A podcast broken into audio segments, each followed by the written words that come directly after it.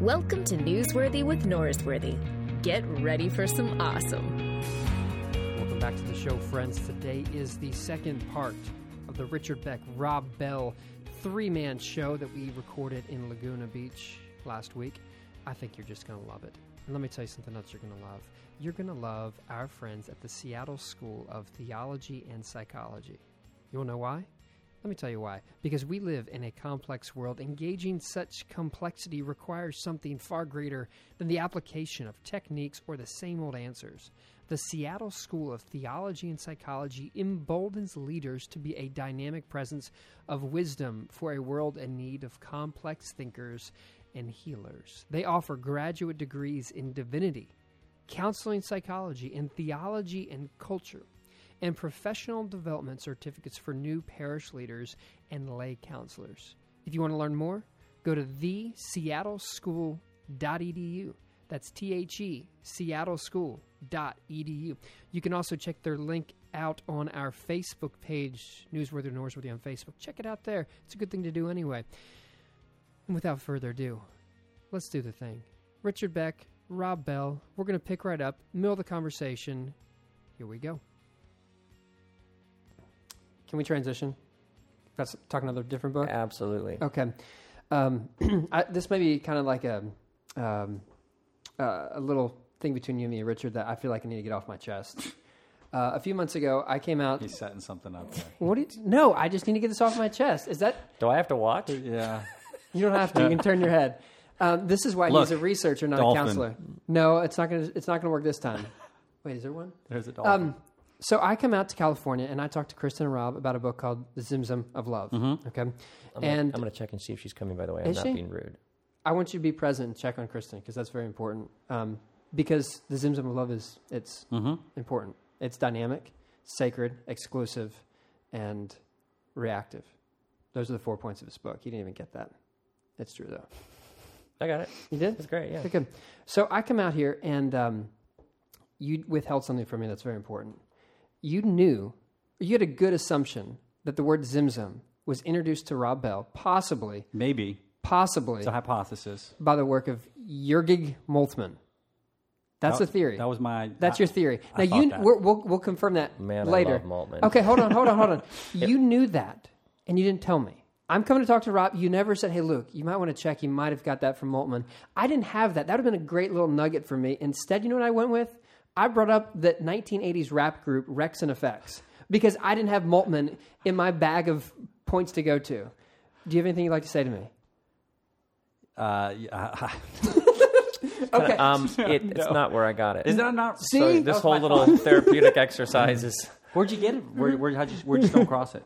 Um, Because I think Moltmann uses it in Reading the- Trinity and Kingdom. I think. reading I it in uh, the Isaac Luria and the Oh, so just reading- yeah, from the so just 1500s. reading Probably a the primary- compendium of the yeah. primary sources. So he's reading the primary sources. I was, uh, but it wouldn't have been. It would have been some.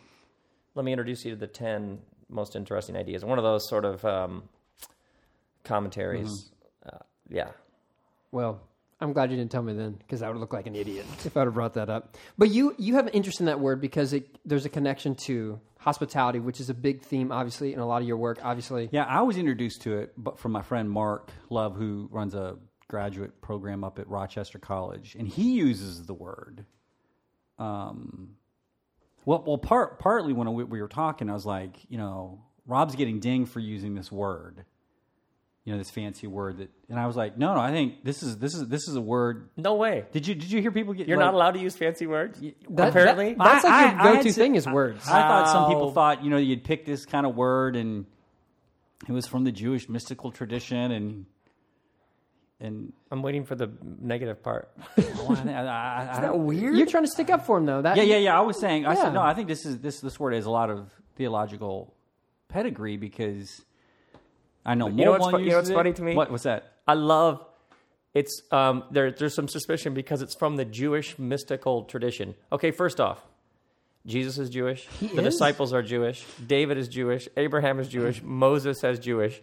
So is Do you have a problem with Jewish? Because if you do, then billions of people on the planet have a problem with you. Secondly, mystical, from the word mysticism, meaning to have an authentic experience of the divine. Hmm. I'm so, with you, brother. I'm with you. How Sounds upside down, bass backwards have things been when that's you know that's Yeah. a Jewish mystical idea. That's an idea rooted in the tradition that my tradition is rooted in about an actual flesh and blood experience of the uh-huh. divine. That sounds Think scary to me. Sometimes you have to like take critiques and like just have a good time Yeah, with I- the yeah. complete absurdity. Sometimes Mm-hmm. one time someone said, "It sounds like you're talking about something Middle Eastern." Isn't that awesome? They were like, "Don't Yeah. listen to him." Oh, some group that was doing flyers or some protest because he, you know, that's a he's talking about Middle Eastern religion. kind of like Christianity. Is that the best critique? Are you serious? That's the problem here. Hmm. This is Middle Eastern. That's that's dangerous. That's dangerous. We need American religion. That is the right one. That is the right. One. Anyway, I'm sorry. No, no, no. So, well, eh, but but I heard the word from Mark's because he uses it, and I think he got it. I think Mark got it from Moltmann that when he he does a he does a a whole class on hospitality as leadership, oh, fantastic. and uh, they begin with you know I say w- when do we first pick up hospitality um, in the in the scriptures and, and most people go to like Genesis 18 you know Abraham welcomes the three strangers and shows hospitality. He goes earlier. but but but Mark students will say no no in the very act of creation God you know zimzums God makes room Oh, and, and come and, on. and then basically just Beautiful. Lor- Laurie's work. But so he uses Zimzum as hospitality language that, that we're always making room uh, Oh, for each other. fantastic. And anyway, so I was thrilled when I read it in the book because I felt that it was more than just a marriage book. Because I felt like Good. it was a. I, I, felt it was all about church all the way through it. That- oh, that- that- beautiful. we would often in the book, yeah. because we sat by side, side by side for a year and a half. We would often have to be like, "This is Zimzum of marriage," because of our reflection, and our writing kept taking us into the Zimzum of parenting, the Zimzum Right, of business, exactly. Any the relationship. Of, yeah, that there's a the Zim. The, we just happen to attach it to marriage, but that there is a Zimzum dimension to all relation. Are Mm-hmm. you hinting that you and Kristen are gonna have a whole series? no. I'm gonna start that rumor. Kristen and Rob, a new series. The No. Zimzum of finances. I'll let someone else do that. But I thought it was a beautiful image to explain what, what like koinonia is. Yeah. is, is, is the is the making room for other people, creating that space, and then tending to the whole metaphor of then you tend to that shared space. Space. Um, What- I thought it was beautiful. And and that's a big part of unclean because the uh, boundary psychology. right, is- crossing boundaries. yeah, Mhm. I I mean, Yeah. and you connected that obviously with the table, right?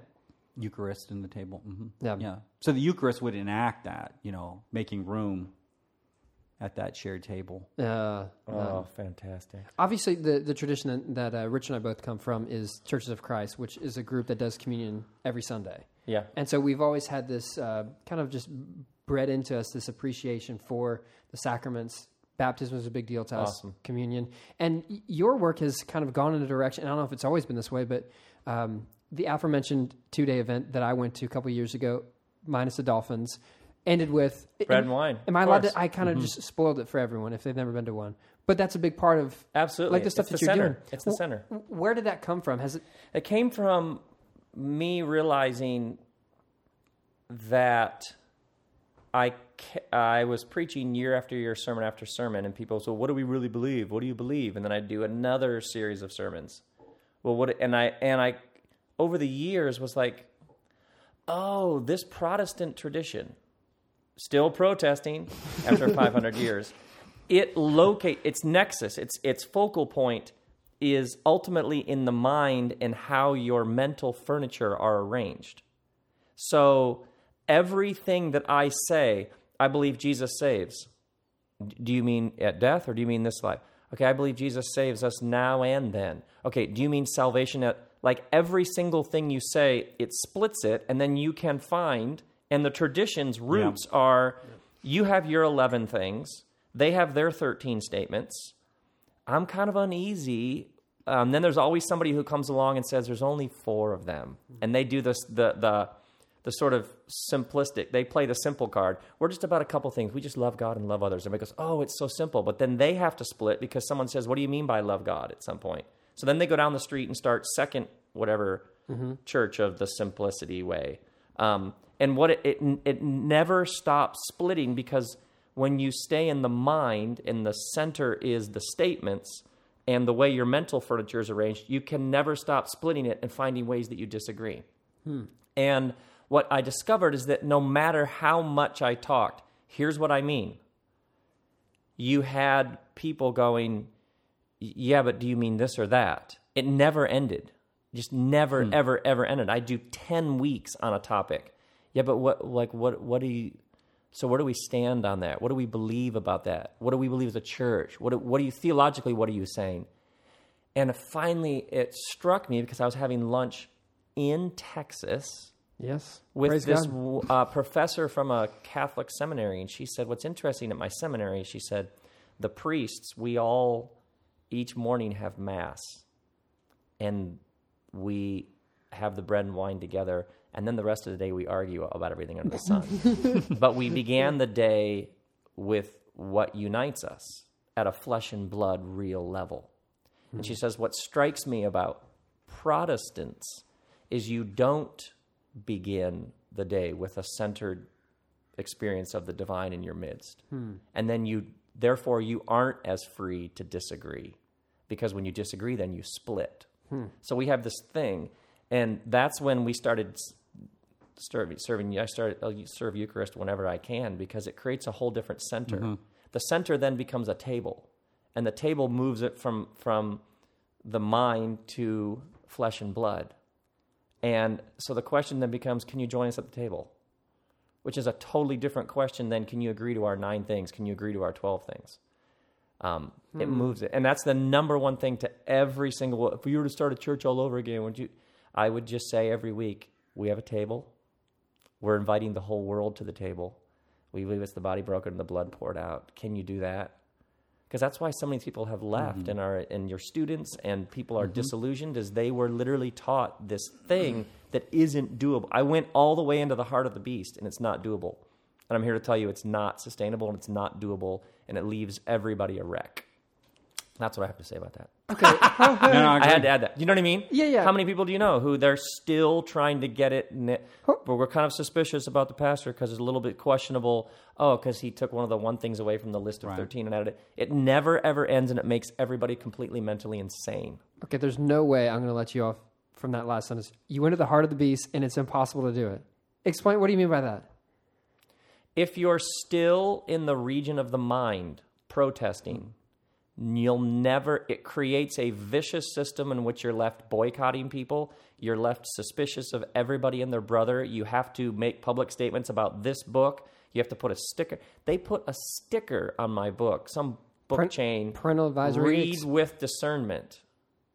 Um, you're you you have to blackball Mm-hmm. people. You have to fire. Pe- it never ever ever ends because it can't be done because you are dancing on the head of a pin and ev- someone's going to fall off. And you think that's built upon the, the whole And this is why the whole conservative evangelical thing is a house of cards, and it's completely collapsing before our very eyes. And everybody who's listening now, thinking, "No, it's stronger than ever." No, it's moments from completely falling into a thousand pieces and being over. Because- Be- because it builds its whole thing on a house of you need to believe these things, and then everybody Mm-hmm. weighs in on what those things mean, and it splits hairs and it splits hairs and it splits hairs, and it can't be done.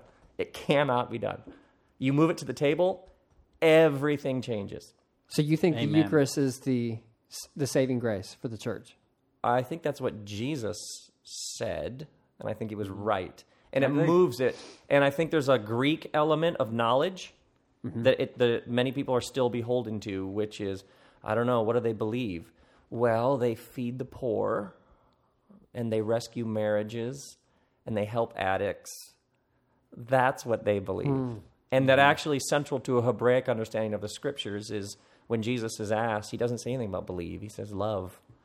And I think you have a whole world that just went way over into this um, protesting, splitting. What exactly do you mean by that? Suspicion. So and so came and they said some stuff about Nahum 4. I don't know about.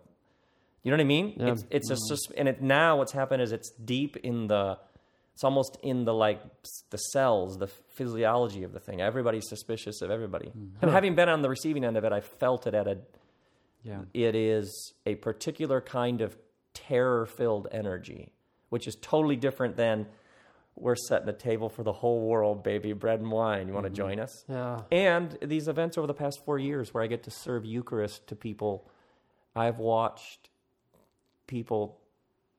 Well, I have no idea their background, but a lot of them never been to a church service, never been any, and they take Eucharist and stuff happens. I could tell story after story of watching. Oh no, it's amazing. I, I love Sara Miles' story and take this. You know Sara Miles' Good story. to take this Lord, is that an woman know how to story. write. Yeah, Mhm. Yeah. But that's her story. You know, atheist. and also, and- there's and also this funny thing. and is ch- changed. And there's also this awesome thing. Well, what if people take, you know, what if people come to the table who, um, like this idea that the table, if people, if certain people come and you haven't done the full body scan, you know what I mean, like that you haven't done proper TSA work on them, Yeah. then you know, I always am like such. You know, the whole thing is upside down when people are filled with terror that somebody might come to the table who hasn't been through the proper TSA theological scanning. You know, what I'm concerned that this person would have a flesh and blood encounter with the grace of Jesus. Yeah. Do you know what I mean? No. Like that if there's a God somewhere watching this whole thing, that God would be like, we can't have that. No, it can't come here. Mm-hmm. Like you just think about how the fear is that deep that we may not have, you know, done the proper scrutiny with this person when the entire Jesus story and the table fellowship mm-hmm. in the first century was all the people who you say can't come to the table. I'm having dinner with them. Watch me. It's performance art. It's guerrilla theater. Like mm. The table is the way that he demonstrates what he's doing. Wow. Um, I mean, the first table. I, I That's can't- good I- I agree. Think I about agree, the first century table. The first century table was a political statement. Yes. Because you had a, a, an industrial, military, religious complex that had very serious um, needs that were all sort of in bed together, and who you dined with was a statement of who's clean and who's unclean, because that's straight out of Leviticus. So when you you're not just having dinner with a sinner, you are having dinner with somebody who is part of the reason why we're being oppressed by the Romans. So you had a very large contingent that said the reason why this um, global military superpower number 17 has crushed us is because of you sinners. And if we were holy and we were pure, then this wouldn't be happening and God would let our light shine, like Isaiah said. Yeah. And so these sinners are the reason for our financial stress, for our military occupancy, for the degradation of our temple by these pagans. Um, so when you have, I mean, this was, we think like civil rights or, or gay rights or are sort of volatile issues, but we don't have a, the giant industrial machine of its day with its boot on our neck. So when Jesus is having a table fellowship with people who are the reason for this, that's a that's like burning a flag and I mean there's like nine you know think of the most volatile gestures you can do all at once. Or Peter with Cornelius And the when he ta- does it, oh, like you said at the very oh. beginning of this. Right. Exact, exact same situation. Right. There were the implications run so deep, and yet the stories that we're told, like when you read, if you've never read the Gospels, and you read them, you're like, this guy has dinner a lot. yes. Very hungry. Because that's this, it's like if we, you and I, went around to small American towns and set flags on fire in the middle of the um, town square, we would be saying something. Um, I think Jesus is doing something very intentional, very provocative, and very redeeming, and it centers around a table. Okay, two things. One, why did you write the book about being present when you have like this book about the table? Uh, When is that book coming out? Because that's clearly Oh goodness, there's like six books in my head. I well, don't know. bump it to the top. I'll I'll make a list for you. Okay.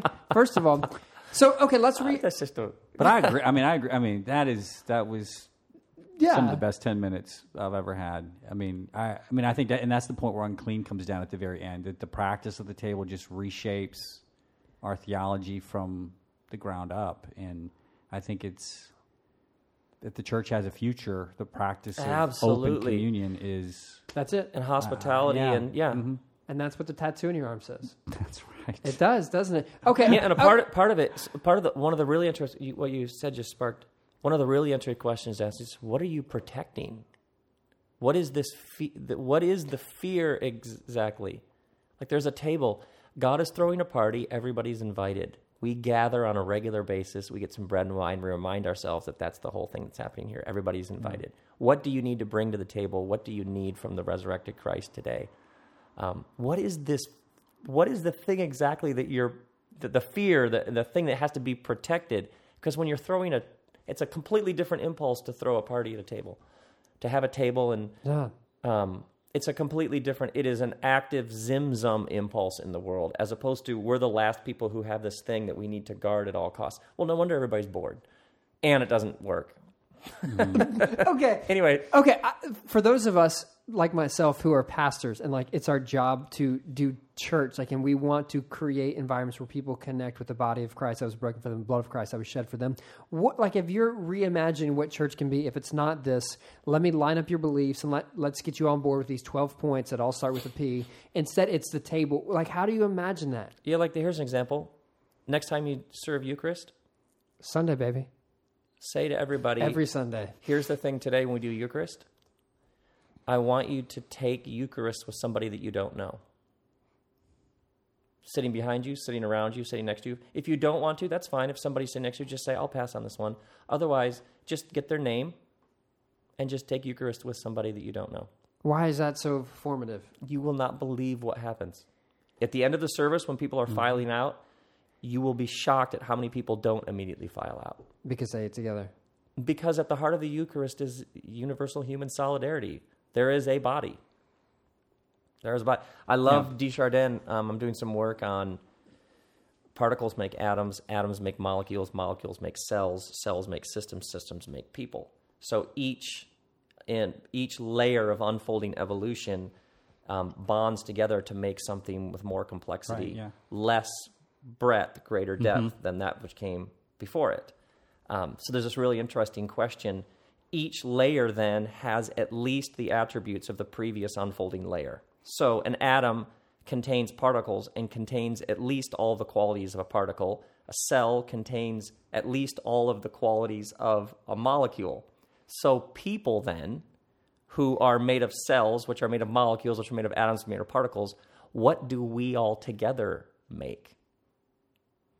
And the thing that we all make as human beings together will have at least in its massed collective the properties of the earlier level, which is personhood. So, I need to pick up my brain. Yeah, off no, of right. something. Think about that, Are you because smart this- enough to follow that? I don't think I am. so here's what's really I interesting. I think I'm tracking. I'm- Why I'm- I'm do with the first Christians keep talking about our sufferings making Christ complete? And they Oh, keep I see. Talking. okay, I know where he's going. they keep talking about a, a Christ body that we mm-hmm, all mm-hmm. comprise. And they talk about it in these strange phrases that, that make preachers all tied up in knot about how it is somehow not complete. You know what I mean? There's Right. this whole we we then make Christ complete in our what is the thing? Because all the all the atoms form molecules, and molecules at least have the property of atoms. So each thing within creation, as you go 13.8 billion unfolding years, each thing there are properties present at that next layer that are not present at the component layer, the pre- layer earlier from Yeah, it. yeah. So if all cells form, cells form and actually make humans, then what do humans together? What is the thing that humans together make? You could say a population, Yeah. but it will have at least the properties of the layer Well, before it. Okay, what what is it? You keep asking. So I'm guessing the body what's- of Christ. Well, what's interesting is Mm-hmm. that you have writers very coherently and intentionally writing about something that is present at a it's called holism, but at a collective level among humanity. And they're not necessarily talking about Christians, they're talking about the uh, the church for them is always some sort of the first sort of shape of something that involves all of humanity.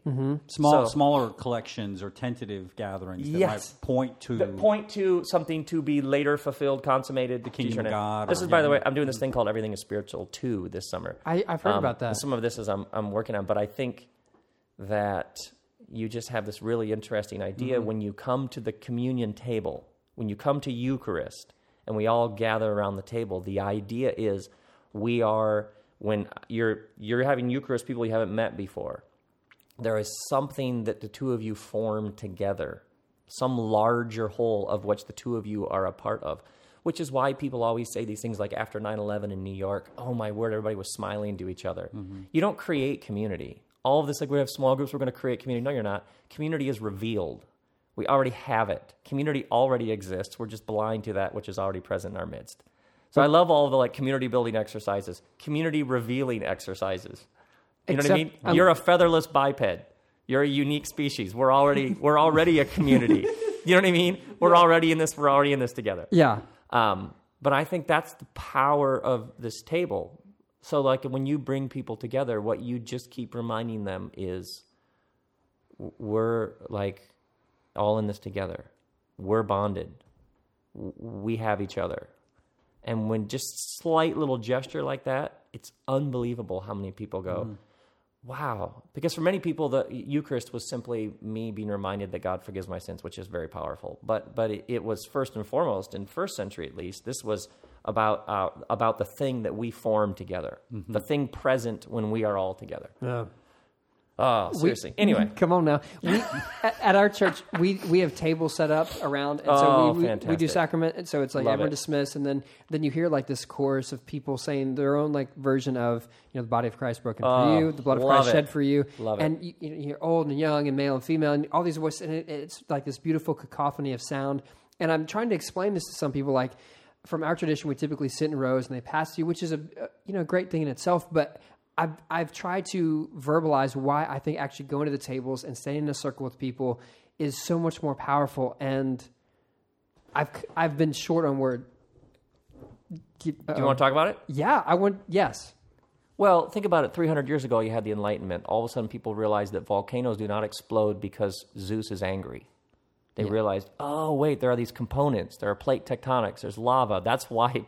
So you mm-hmm. had this extraordinary scientific revolution that got really good at taking things down to it, their parts. Mm-hmm. Mm-hmm. And because we could take things down to their parts, we started making levers and pulleys and machines. You had industrial revolution. You had cars. Now we have 10,000 songs in our pockets. So for 300 years, we've been swimming in a particular sea that made hospitals and it made airports and it made all these conveniences and it made it by breaking things down to their smallest pieces. It is like that's how the brain's been working. But the problem is that is a skill that if it's not you do not in tandem have seen things in their holes, seen things W H O L E S. Mm-hmm. What happens now is you have a giant muscle that hasn't been used, which is seeing things in their holes. So then you walk into a church in the 20th century, and for some people, they the communion, only communion they know is a tiny little plastic cup which is the ultimate America, me first. You'll have a sermon about me first individualism, and then it'll be in an independent fundamentalist church, and then you'll take your Eucharist in a little tiny little singular plastic cup. So the the method reflects a value system that the Bible speaks directly against, which is why you intuitively understood I need to get people out of their seats around a common table because it it con it moves against the forces that just want to make people Mm-hmm. individual autonomous human beings. You intuitively I knew. I, yeah, that's what I was trying to say the whole time. I just I, I was just letting you say it for me. I knew that the whole time. But you probably you knew it intuitively, and you probably well, what you were saying is I didn't know why. I just knew that my people Right. needed to get up out of their seats and do this because the other method actually then you would be reinforcing a value that you're against, which is you and God being forgiven, and You're not pra- yeah. hospitality, solidarity. You're, you're enacting some theology, you know. Yes. And, and, and, and so you need to have that relational component to it. Here's my favorite example of Eucharist surprising. When I don't know if you know who Soulforce is, but they were a group of LGBTQ activists that were going to ride a bus through the South, and they were going to knock on the doors of various universities that, that, that uh, conservative Christian schools, and my school was on the list. And um, every school that they had been vi- visited up until our school, um, they were like met by police at the gates. Oh. okay. And so um, at ACU, they came to the University Church of Christ, and on, on they gave them a meal, fed them a meal. And then that evening, and I think this was a, just a tradition that had been going on a long time, is they always had Eucharist on Saturday nights, or, or so this may be on Sunday. Sunday night. It was on yeah. Sunday night, and they arrived on Sunday, had a meal, and so their the potluck meal that they gave gave the the the activists uh, happened. But then right after that was the communion service on Sunday night, and they all said, "Well, you know, we're having communion," and and then all these conservative Christian kids and these activists shared Eucharist, and and there was an amazing experience the next day. And they, the activists left and said we had never been received. We were completely surprised by it. And, and I am convinced to this day that that how well that next day went, how hospitable our university was, was directly the result of that that we they had accidentally stumbled into Eucharist together. And that they had not done that, that, that, that, that would have not put them on a trajectory of kind of recognizing the, the- the, the shared humanity on both sides because they, they were primed to see each other as enemies. And it, fortuitously, they found themselves breaking bread together. And I think they were surprised by what had been discovered when they welcomed each other to table. And I think it goes to everything you're saying. You're not going to discover that if, if, there, if that is not enacted. You're, you can't discover those relational dynamics that you share with people. Do you think there's the the psychological effect of seeing people eat? There's some disgust stuff that, that's obviously going on, uh, like seeing people eat food. I, I think you've connected it to like seeing our own humanity when we eat. That there's something about like uh, I think this is from Slavery of Death. You picking up what I'm putting down here? I, I think so. You, you, you're looking at me kind of weird, like you're making this stuff up. By No, now, I do remember that. By now, no, no, I do. I do think there's some even if we didn't know what you were Yeah, talking yeah, yeah. about, we would pretend like we didn't just to Yeah, mess yeah. with Yeah, you. I think yeah. I speak for both of us on that. I'm sure. That's I, I yes, I wrote Okay. that at Uh, some point. Okay, then I'm just gonna make this up if you're not gonna claim it. But like part of eating, it shows your our humanity because if we Oh don't yeah, eat, yeah, yeah, yeah. It shows our neediness. Dependence. Yeah, yeah, it yeah, yes, yes. Okay, yes. yes. So there's something about like our shared humanity. and, and, and we often feel disgusted by displays of our, our neediness, Mm-hmm. neediness. But but by Eucharist, yes, you overcome. You well, you're welcomed into. My, my favorite Oh. example of this is Arthur McGill talks about theologian talks about that we we become a community of neediness, Hmm. and it's our shared humanity, our shared neediness. Because I think what happens That's great. What happens in the I think in, in American culture, the reason why we become it's not just we're individuals, we're self sufficient interval in, individuals without any needs. I don't really need you. Any, any display of vulnerability or shame is that's the great failure. So if I come to church and I actually have a need, like that's that's that's a moral failing on my part. Um, we've moralized need, which means it's immoral to be a human being in our churches. To actually be a human who needs help or aid, so and so, and I think communion enacts that. It shows by the common meal. It shows that we feed each other and we enter into an economy The- of love. the uh, and I hope this isn't like sharing too personal of a story from uh, one of our friends at church, but I've got a um, one of my elders' husbands uh, when he was my age uh, was diagnosed with MS, and he's this you know early thirties doctor. He's got two kids, and he's MS. He knows what's going on, and so now he's uh, he's got his his little boys are now both both in med school, and uh, he's very limited in what he can do at all. And so when we go to the table, someone uh, you know guides his his chair over there, and then someone picks up the cup and puts it in his mouth, and someone takes the bread and puts it in his mouth. And Ah. every Sunday I see that, and I'm reminded Mm. this is the story that we're part of because that's all of us. Mm. We all have Mm-hmm. that shared humanity, and we're all in desperate need. And I get choked up even just saying it. You can hear it right now Mm-hmm. in my Mm. voice. Um, yeah, I don't. There's nothing I can ever say to equal that. Yeah. So good. Is there a way to transition out of that to something next? It was fantastic. Yeah, I've got questions. We've got asked uh, what's going on with Rob. You've got a tour coming out this summer. Everything spiritual, part two. Are you going to write it T W O or everything's No. too spiritual? I'll just have it. Everything is spiritual. 2015. I like that. You But if you're familiar with the first one, this is um, new whiteboard, all new ideas, new content, and you- I'm so excited about. are you going to come to. Texas, Yeah, I think we're doing Houston. Dallas, Yes. and Austin? I think I'm doing the Paramount in Austin. Outstanding. Do you know when that is? Uh, end of well, it'll probably be or July. Ooh. Let's say mid July, maybe. Yeah, we tried to we tried to do The worst time to be in Texas. Phoenix. Uh, well, the routing goes San San Diego, Phoenix, and then I think we do Oklahoma City, uh, Tulsa. Then it's like all through Texas, New Mm-hmm. Orleans, down to Miami Beach, like through the mid July. We're trying to pick the best time of the year. Are you going to do your Texas joke about, hey, I'm in a foreign country when you get to Texas? No, Okay. because you just brought it up. I'm, I'm hoping officially to expunge retiring. that. Oh, well, I was just wanted to say Texas is the best place in the world. And I feel like if You know, I didn't used to get Texas until I was there. I don't know when I was there, a couple years ago, and I think we were doing driving like Waco to Dallas to Austin or something, and I felt like I got it. Just Mm-hmm. it was like one of those moments when you when everything's close, like this that city's over here, that city's over here, this university's Mm-hmm. Get it. here. And I was driving in between one of those, and I was just realizing if you grew up here and you had a friend there, and you had some buds over here, and there was a game here and a show there, Mm-hmm. and good barbecue there, I get it Good barbecue. Yeah. like a you know what I mean, it. like I a can see that. place. Yeah, like you Mm-hmm. have like a oh big wide sky.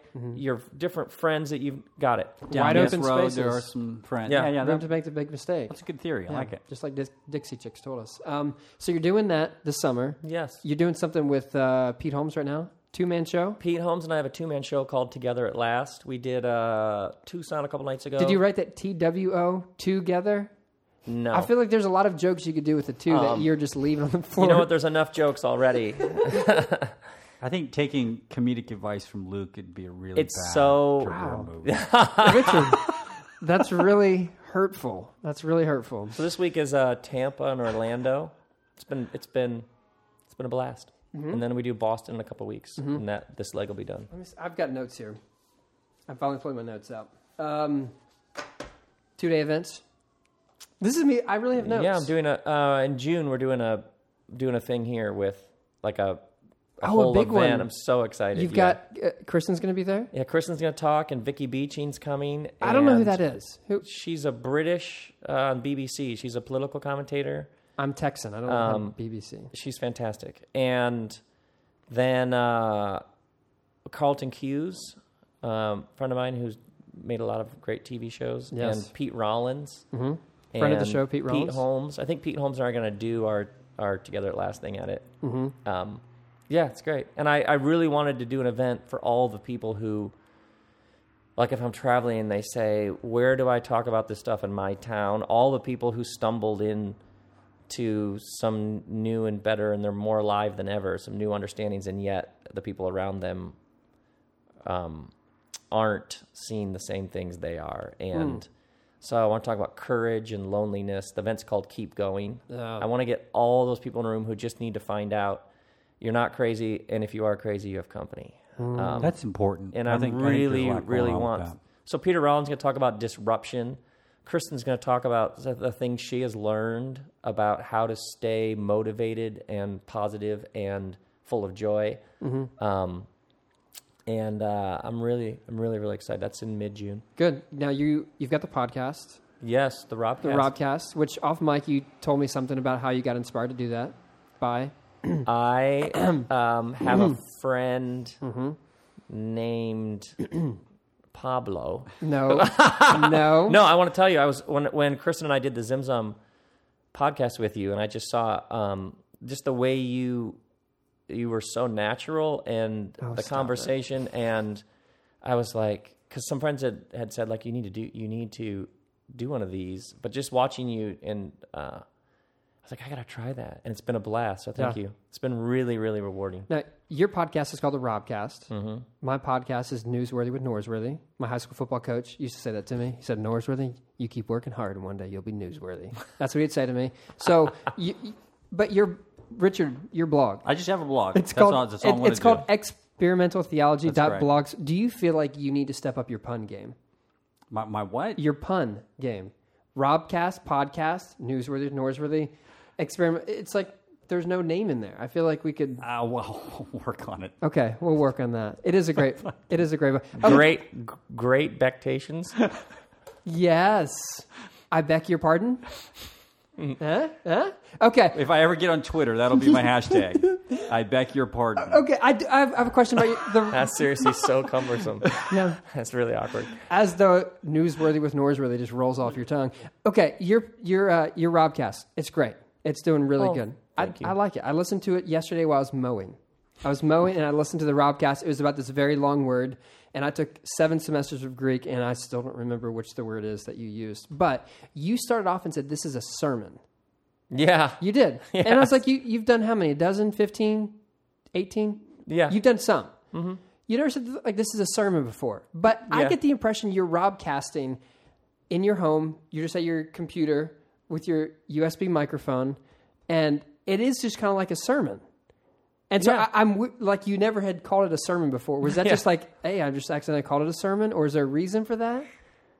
Everything's always everything's a sermon, isn't it? Um, But it's just one of those little things that just tilts the Yeah. framing language. Just a little thing that tilts it just slightly. But it was like book, chapter, verse. We're gonna, you know, read Yeah, this yeah. verse, and it Yeah, was, yeah. It, it's, it felt very sermonic. Good.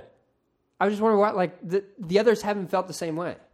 I didn't say it, but think about the structure and order of the other ones. The same thing. Okay, I don't have those memorized. Isn't that fantastic? you can just place one sentence up front and it tilts the whole thing. I agree. Yeah, there's this great space and light painter from the 60s and 70s named Robert Irwin. And there's a series of interviews with him um, called Seeing is Forgetting the Name of the Thing One Sees. And some people think it's the best book ever on the artist Can an you say that artist. title again? Seeing is Forgetting the Name of the Thing One Sees. 30 years of interviews with Robert Irwin. And he was essentially this artist who just kept breaking new ground. And there was a whole period he went through where he would paint a canvas white, put it on a wall, and then he would paint one line across the middle of the painting, one thin line. Then he would stare at it for 13 to 14 hours a day. Go to bed, wake up, stare at it. Then he might repaint the line on a different place. And what he did is art, like if you hear a song and it moves you, there there is the lyrics, there is the melody, there is the guitar part, there is the drum, the keyboard, whatever it is, the orchestra. And it created an experience in you. It had a you had a sensory experience of it. So how much of the song can you remove and still create an experience within you? Like what does it take to trigger that experience? So what he was asking was how much stimulus can you remove and still create an experience? And so he was working with, um, he would do white canvases, and then he would, from behind the canvas, push the canvas out just a little bit so that it came, the middle of the canvas just came towards you a little bit. And he would experiment with a, a millimeter in, a millimeter back out, and he would do this. There was one stretch, I think, where he went like a year or two with one painting every day for 14 hours, just seeing and like with the one line, if you lower it two millimeters, he would observe that it would change the whole geometry of the room because you're removing all distractions. So that one tiny mm-hmm. line then becomes like, you know what I mean? Yeah, that- then, so he was essentially taking art down to how how little of a stimulant can trigger a sensory experience in you, which is really larger questions about how humans beings perceive reality. Yeah. Um, so what you'll find about his work is he's talking about a canvas, and you're suddenly you're down this road or this road because he was actually doing all this other work just below the surface, which is why he's so groundbreaking. But what's fascinating to me is like the moving of a line just a bit, and it shifts the whole room around one sentence. Now I'm going to do a sermon and it's structured the exact same way as the previous 15 other than the ones that were interviews. It's structured the same as those but you heard it completely differently based on that one hmm. thing. So you as a preacher you mm-hmm. when you gather on sunday what are framing sentences and phrases and ideas and stories and parables and language and images and metaphors? What are what are ways you can just tilt one thing and people who've been listening to you week after week, year after year, suddenly you've given them an, maybe another door to come in. You know what I mean? Ah, that's interesting. That's fascinating. Yeah. So think about the things that you're doing. Think about you're going to do the parable of the prodigal son. You're going to do it. You've already done it three times. You do the whole sermon from the perspective uh, of a villager. So you've just so you think through your notes and your outline all the points you were going to make, and then you walk up on stage and say, "I got to tell you about this family in my town." They're jacked up. and you this family's seriously jacked up. And i know your family's fine but this family's jacked up. Tell you what the younger son said to the fa- and you do the sermon the exact content you were going to do you just do it. Maybe you have a fence maybe you have your lawnmower. Mm-hmm. Maybe you literally do it like you're the neighbor.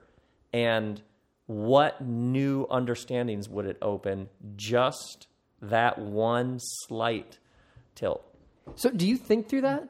Like, did you? I would love for you to say, "Yeah, I thought through that one sentence because I figured there's some random dude mowing his yard Ye- in Texas." Yeah. I thought, I bet this would have an extra layer of power. And the word sermon brings power. I don't, I don't know. I bet it would have a. I bet it would do something. People like, oh, whoa, mm-hmm. we're about to hear a sermon here. I wonder if it would tap into a sense this is serious. Huh? I don't know. That's just a question. I mean, it made you sit up and take notice. But what's fascinating to Yeah, me, yeah. what's I remember. what's that's how it works. You Yeah. uh, try stuff. You try you try stuff. Uh, I was just reading yesterday. Tommy uh, Tony Iommi, the guitar player for Black Sabbath. They're all Black Sabbath. This is 1969, 1970. They're sitting around rehearsing, writing songs, and he plays the opening riff to the song Black Sabbath. And he says, and nobody was doing drop D, nobody was doing heavy metal then. And he says they all were like, "What the? What is that?" He's like, "We had no idea what it is, but we all were like, this is great. I don't know what it is, but man, this is great. Imagine inventing heavy metal. Imagine the first time. Mm-hmm. Imagine the first time you played the heaviest thing that ever been played. And he has this great line where he just says, "We loved it. The, the, our our skin was tingling, and we had no idea what it was." And the others were looking at me, and I was like, "I don't know," because he's playing like the first heavy metal, or you know what I mean? One of the Yeah, early- yeah, yeah, yeah. So there's just this sense that you just try things. So that was just I just keep trying things. It's the only way it works. Which means Now you- what's interesting then is you you say that, and I think, oh, it's interesting. I had that sense, and then you now I've just learned a bunch from you about that. it's like we can complete each other's sandwiches. sandwiches, huh? so, but you have to be okay to fail when you're when you're doing that, right? Because if you're going to experiment, and try things differently, I don't believe in failure. you don't like don't believe it happens. I don't believe in failure. That's just a whole category. I don't believe in it. You just how do you get rid of failure? the best stories. Like if I asked Richard, tell me how you got in this, and you were like, well, I was pretty sweet. Then I kicked some more ass. then from that's there it actually was what he all told to up. And, then from there it was just all up and to the right. Then there was some dominance. Mm-hmm. I had some uh, serious game. Everybody knew it. I took it to the next level. We're bored out of our minds. exactly. We When love a he story says about I someone got kicked in camping. the face. It went camping, and the c- tent collapsed, and the Slept- food spoiled, and all that. Slept in That's the what car we 'cause people next to actually us love. awkward. So you'd be like, "Wow, you really mm-hmm. failed at camping." Well, then why is the story so great? So I understand, like, if you fail to pay your taxes, you will have a problem. So it's probably at some layer, at some level, failure's fine. But in terms of you doing your work in the world, I just don't. But I just, it's not something that crosses my mind. Is that like You a, could make it cruciform too. I mean, if if God's ultimate incarnation is ostensibly a failure, Exactly. yeah? you know, I mean, the whole thing we all hmm. might get killed so i just i just had enough things happen to me that where it all did fall apart and people didn't like me and people so i just all already fell apart So and we're here and we're having a, more fun than ever so i just don't buy any of that and so when people are like but that might but, but you might yeah like this tour this summer tour bus the amount of logistics that go into doing 30 American cities in like 32 days or something, and my family goes and staging and all that. Like, nobody could come. Nobody could come. wow, And you're you're okay with that? I'd rather, I just decided I was not going to live my life wondering what if. Hmm. You said that like it already all fell mm-hmm. apart, and so after that you were able to gain this insight. Is that what what's required to Well, get there? I you just, think? I'll probably, by my early 30s, I would go to speak somewhere and there'd be protesters out front. People with signs, boycotts. So I just, right away, not being respected, not being understood, being hated, being, um, it just got like, oh, there's got to be some other way to live this because you cannot control how people respond to you or your work in the world. I have this. So it just all, so it just became about something else. I have the sense that to to be a pastor, like there's a plethora of motivations, obviously for all of us. We're all mixed bag. I, you, you talk about that a lot, I think. But one of the motivating factors for being like a young preacher is whenever you get up, everyone's like, "Oh, you're a young preacher. That is so cute. We love young preachers." And you start to get addicted to the compliments, and you start to let that be a motivating factor for you. And then when that turns on you, Yes. which obviously the way things You're no that- longer a puppy. yeah, Puppies are cute. Everyone hates, everyone loves a baby preacher, but they don't like a grown up one. And you've experienced that to degrees that, like, I don't know of anyone else who I'd compare that to. Is that like you have to you go through that and you realize this whole system or this motivating factor or partially motivating factor is just cancer? It's the difference between craft and success. Craft, success is all accolades. Success is money. Success is getting to the next level. Mm-hmm. Success is the thing that you're going to arrive at. Craft is the art. It's the trade. It's the thing that you're doing. You're helping students. You're doing. Re- you're you're working a craft here. The other morning, I go surfing, six forty-five sunrise, and there's two city workers on the steps, about three steps up from where we are, and the one of them's probably in his fifties, the one of them's in his twenties, and they're taking they're taking the trash bins um, off the beach, and the one is showing the other how it's done properly. The older one, like there's a way things are done. There's a craft, whatever it is. There's an art to it, and craft is fundamentally humbling because you you're the book I just turned in, man, it just broke me again because you're you're you're working a long trade. You come from a long line of people to a mom, someone who runs a gas station. You're do you have a craft in the world. Success says, "What more can I get?" Craft says, "Can you believe I get to do this?" Yeah. So um, you are working a craft. You are shepherding people. You are communicating to them. You are guiding them. That's a craft. And you'll never get to the end of it. You'll always be learning. You'll always be growing. And if you if you le- if you move from success to craft, then your joy will only get better and better and better and better. There's great stories about Tim Duncan in the huddle during a Spurs game saying to their guys, "Can you believe we get paid to do this?" Yeah. so uh, It's joy. I think that's the only root Yes, to real exactly. joy. You And mean- I could, I when I meet somebody, I can tell in ten seconds whether they're on the success or the craft track. What What I think you can do things to succeed, and you get this kind of serotonin buzz. You get reinforced for it. And you want to do it more, and you can become like an addict. Absolutely. You know, but joy is the. Uh, and I think to come back to the very beginning when you're talking about presence, because if you're present, then you're not. Failure is living. You know, living in the past, worrying about the future. Yeah. You're, you're never. You're never in the moment. Yeah. And I, I'm not. I'm not the artist that the way Rob would be an artist, but but I think psychologically, um, uh, Csikszentmihalyi, his stuff on flow and peak experiences. I don't know if you know his his book on flow is What's the name? um, his his I can't spell it, but Csikszentmihalyi, Mikhail Cheek High has written a book called Flow, but it's about Yeah, yeah. these experiences and and you know you're in a flow state when like you're going to craft when your competencies are matching the obstacles you know you feel like you're being challenged you're being pushed and you experience uh, time dilation you start not noticing the passage of time Yes. um, Absolutely. so those flow states Wait, what's the name again? Flow is the name of the book. Oh, it's an old it's an old book. and he, he just had people track their happiness across Yeah, the yeah, day and, and, and noticed that when people had found these activities, crafts or immersive activities where they were being artistic or creative or challenging or learning something, um, they were they were And that's what's Most happening to fulfilled, you. yeah. It often happens around your age. My age? Yeah. You start to realize that the fuel that you've been running on, it's important when you start out. It's important that people notice it and they affirm you. It's Yeah. very meaningful. But you'll notice a shift. And if you don't make it, it's but you're you're you're realizing that there's something about this that that is not sustainable. Hmm. And as you shift into craft, you'll start to get really fun. Huh. Rohr talks about first half of life. Everyone needs Yes. that. Uh, Yes. uh, what is the thing to to move the world? He has this great Yes. uh, quote. Like at first, like you want to do that to to move the world and have your part in it, and then the second half is Yes, I and you've had great success, so it will speed up the process. You will see the emptiness of it Hmm. sooner. And some of your peers may not understand what you're talking about. But people loving what you do and success speeds the thing up developmentally.